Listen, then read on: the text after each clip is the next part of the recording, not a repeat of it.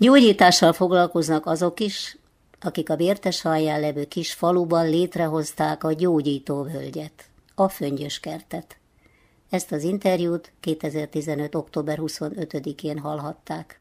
Egy szép őszi kirándulás alkalmával keveredtünk el egy kis Fejér megyei faluba, aminek a neve Vértes Acsa. Vértes Acsa alcsút doboz az alcsúti arborétum és lovasberény között egy gyönyörű völgyben helyezkedik el. Itt készült a következő interjú. Vértes alján egy varázslatos kertet találtam, aminek az a neve, hogy Föngyös kert.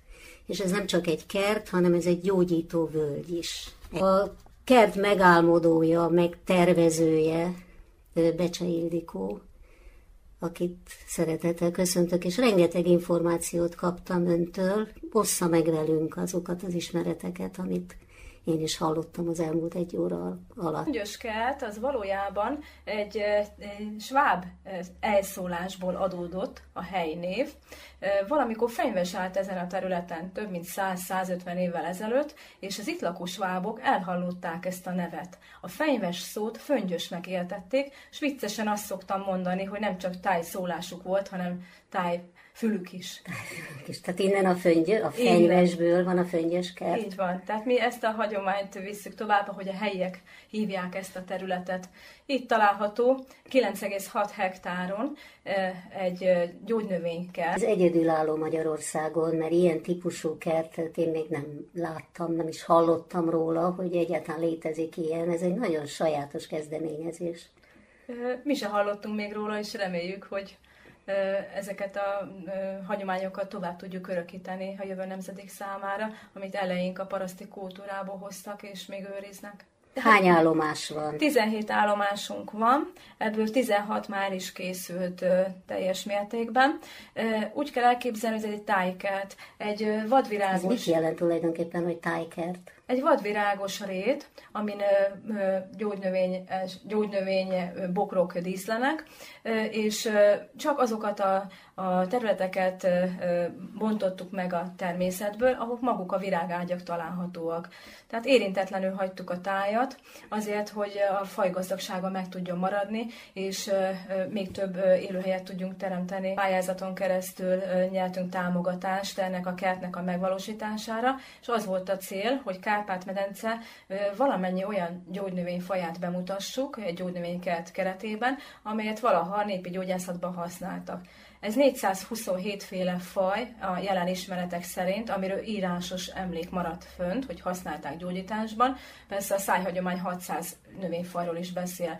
Ebből 126-127 körülbelül azoknak a, a növényeknek a száma, amelyet herbáriákban meg lehet kapni, vagy termesztésből, vagy gyűjtésből származó. Nekünk meg most körülbelül 250 féle növényünk van. Ennyi természetesen nincs a területen őshonos vegetációban. Nekünk különböző élőhelyeket kellett létrehoznunk. Ezért van a területen egy kis tavacska is, hogy a vízi gyógyító hatású növényeknek is élőhelyet tudjunk biztosítani. Van egy kis erdőnk, ahol az erdeieknek folyamatosan járnak hozzánk gyerekcsoportok. Általános iskola alsó tagozat volt a leggyakoribb korosztály, de már jöttek felsősök is, sőt, jöttek családok is már, nagy családok, 15-20 fővel is, akik kíváncsiak voltak a kertünkre.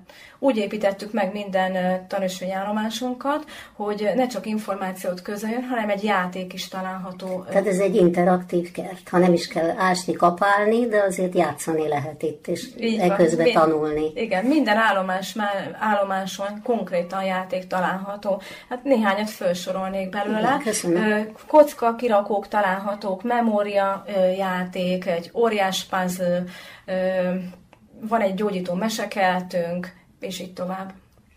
A népi gyógyítók egy nagyon sajátos módon látták a, a, a világot maguk körül, és mindent a természetből, minden információt a természetből szereztek. És úgy gondolták, hogy a növényekben benne rejlik minden, az a, minden olyan információ, ami az ő gyógyításukhoz segítséget tud nyújtani. Ma ezzel a szignatúra tan foglalkozik, minden növényben benne van az az üzenet, az ő gondolatviláguk szerint, amely megmutatja a gyógyító hatásukat. De nem csak a diónál van így, néhányat felsorolnék, hogy például a bab, az vese alakú, és tényleg vesebetegséget gyógyít. Vagy a répát, hogyha egy karikába elszeljük, ezt mindenki tudja, a répa látást javít, és tényleg a szem iriszére hasonlít. Vagy a sütőtöknek a magját ugye a férfiak prostata bántalmakra fogyasztják, és maga a töknek a felépítése, ha elképzelünk egy nagy dobosi sütőtököt, az is úgy néz ki, mint a prostata.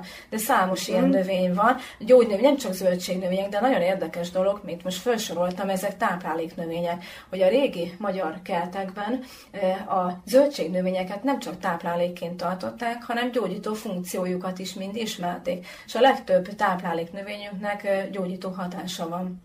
Például láttam a mákot, ami nagyon megdöbbentett, hogy egy mákgubót ketté vágtak, és az tényleg úgy néz ki, mintha a csont szerkezetet látnánk, és hát tudjuk ugye, hogy a mák, meg a mákolaj, az a csontsűrűségre nagyon jó hatással Igen, van. a csontritkulást, a csontritkulást. Meg, csontritkulást megelőzi. Hallottunk olyan felvidéki falvakról, akik mágtermesztéssel foglalkoztak, és ebbe exhumálták ezt az ősrégi falut, és nem volt ilyen típusú megbetegedés, tehát csontritkulásban nem haláloztak el az emberek, mert mákot, mákot termeltek. Ez döbbenetes. az a fajta holisztikus szemlélet, ami szerencsére ma már megint visszajön, ez a népi gyógyászatban egy, egy elfogadott mód volt, ugye, hogy a testszellem és a lélek ennek az egysége, és ezt az egészet kell együtt gyógyítani. Itt van egy olyan állomás is, ahol a lélek gyógyászatról szól. Sőt, kettő is valójában. Van egy olyan állomásunk, ami a szervóra a szervóráról szól. Igen. Ez az, az év, itt van napszakban mindig ugyanabban az időben e, rosszul létet érzünk, Igen. akkor ezt be lehet azonosítani, párhuzamba lehet állítani egy-egy szervnek a megbetegedésével. Uh-huh. Például, hogyha valaki hajnali egy és három óra között rendszeresen felébred, rosszul alszik, az majdnem biztos, hogy a májával valami gond támad.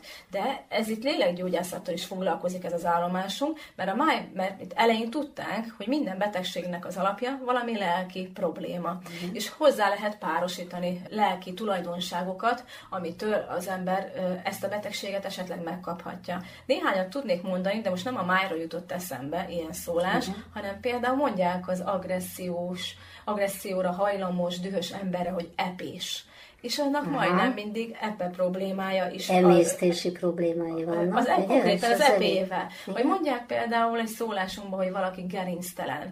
És Igen. annak például gerincével is szokott általában probléma lenni a gerinctelen embereknek. Konkrétan. Komolyan? Tehát, így ez van. Uh-huh. Tehát fizikai ö, szinten is megjelenik. És ez a, ezekkel a szólásokkal, közmondásokkal nekünk az az állomásunk foglalkozik, ami az erdei ö, gyógynövényeket mutatja be. Igen, nekem hirtelen eszembe jutott a veséről, hogy a hitvese, hogy általában a rossz párkapcsolat és a rossz hitvesi kapcsolatban lesz vesekő, vagy, vagy vesebántalom. Hát aztán nem tudom, hogy ez mennyire igaz, ezt még Pap Gábortól tudom, vagy tőle hallottam. Akkor biztos nagy igazság van biztos benne. Biztos igazság van benne. Beszélhetünk azokról az emberekről is, akik inspirálták itt az egész szellemiséget. Népi gyógyítókról, vagy a népmese kincset átadó emberekről, vagy a hagyományápolásról, akiket ön is említett itt, akár a Molnár V. József ről beszélhetünk. Vagy Pap Gáborról. Vagy aki... Pap Gáborról, aki művészettörténész ugyan, de tudjuk, hogy... Ugye a népmesekutatásban, illetve a meseterápiában a Boldizsár Ildikó foglalkozik.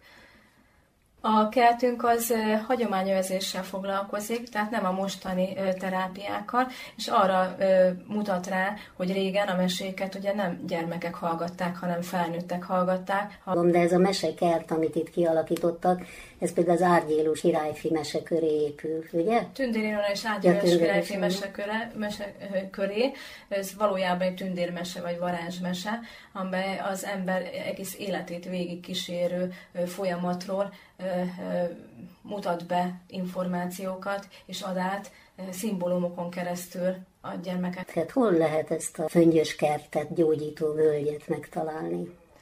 Van internet elérhetőségünk is, több helyen, van egy honlapunk, a www.föngyöskert.hu, Facebook oldalunk is van, Föngyöskert Gyógyító Völgy néven szerepel, és minden további információ ezen a két oldalon található, telefonszámok, e-mail elérhetőségek, és nagyon-nagyon sok kép és élményanyag az itt eltöltött időről, ami mennyitásunk óta történt. Nagyon szépen köszönöm az interjút, és sok-sok látogatót kívánok Önöknek, mert azt hiszem, hogy érdemes ide Fönnyöskertbe, a gyógyítóvölgybe ellátogatni. Hát köszönjük szépen. Az interjút Torda Judit készítette.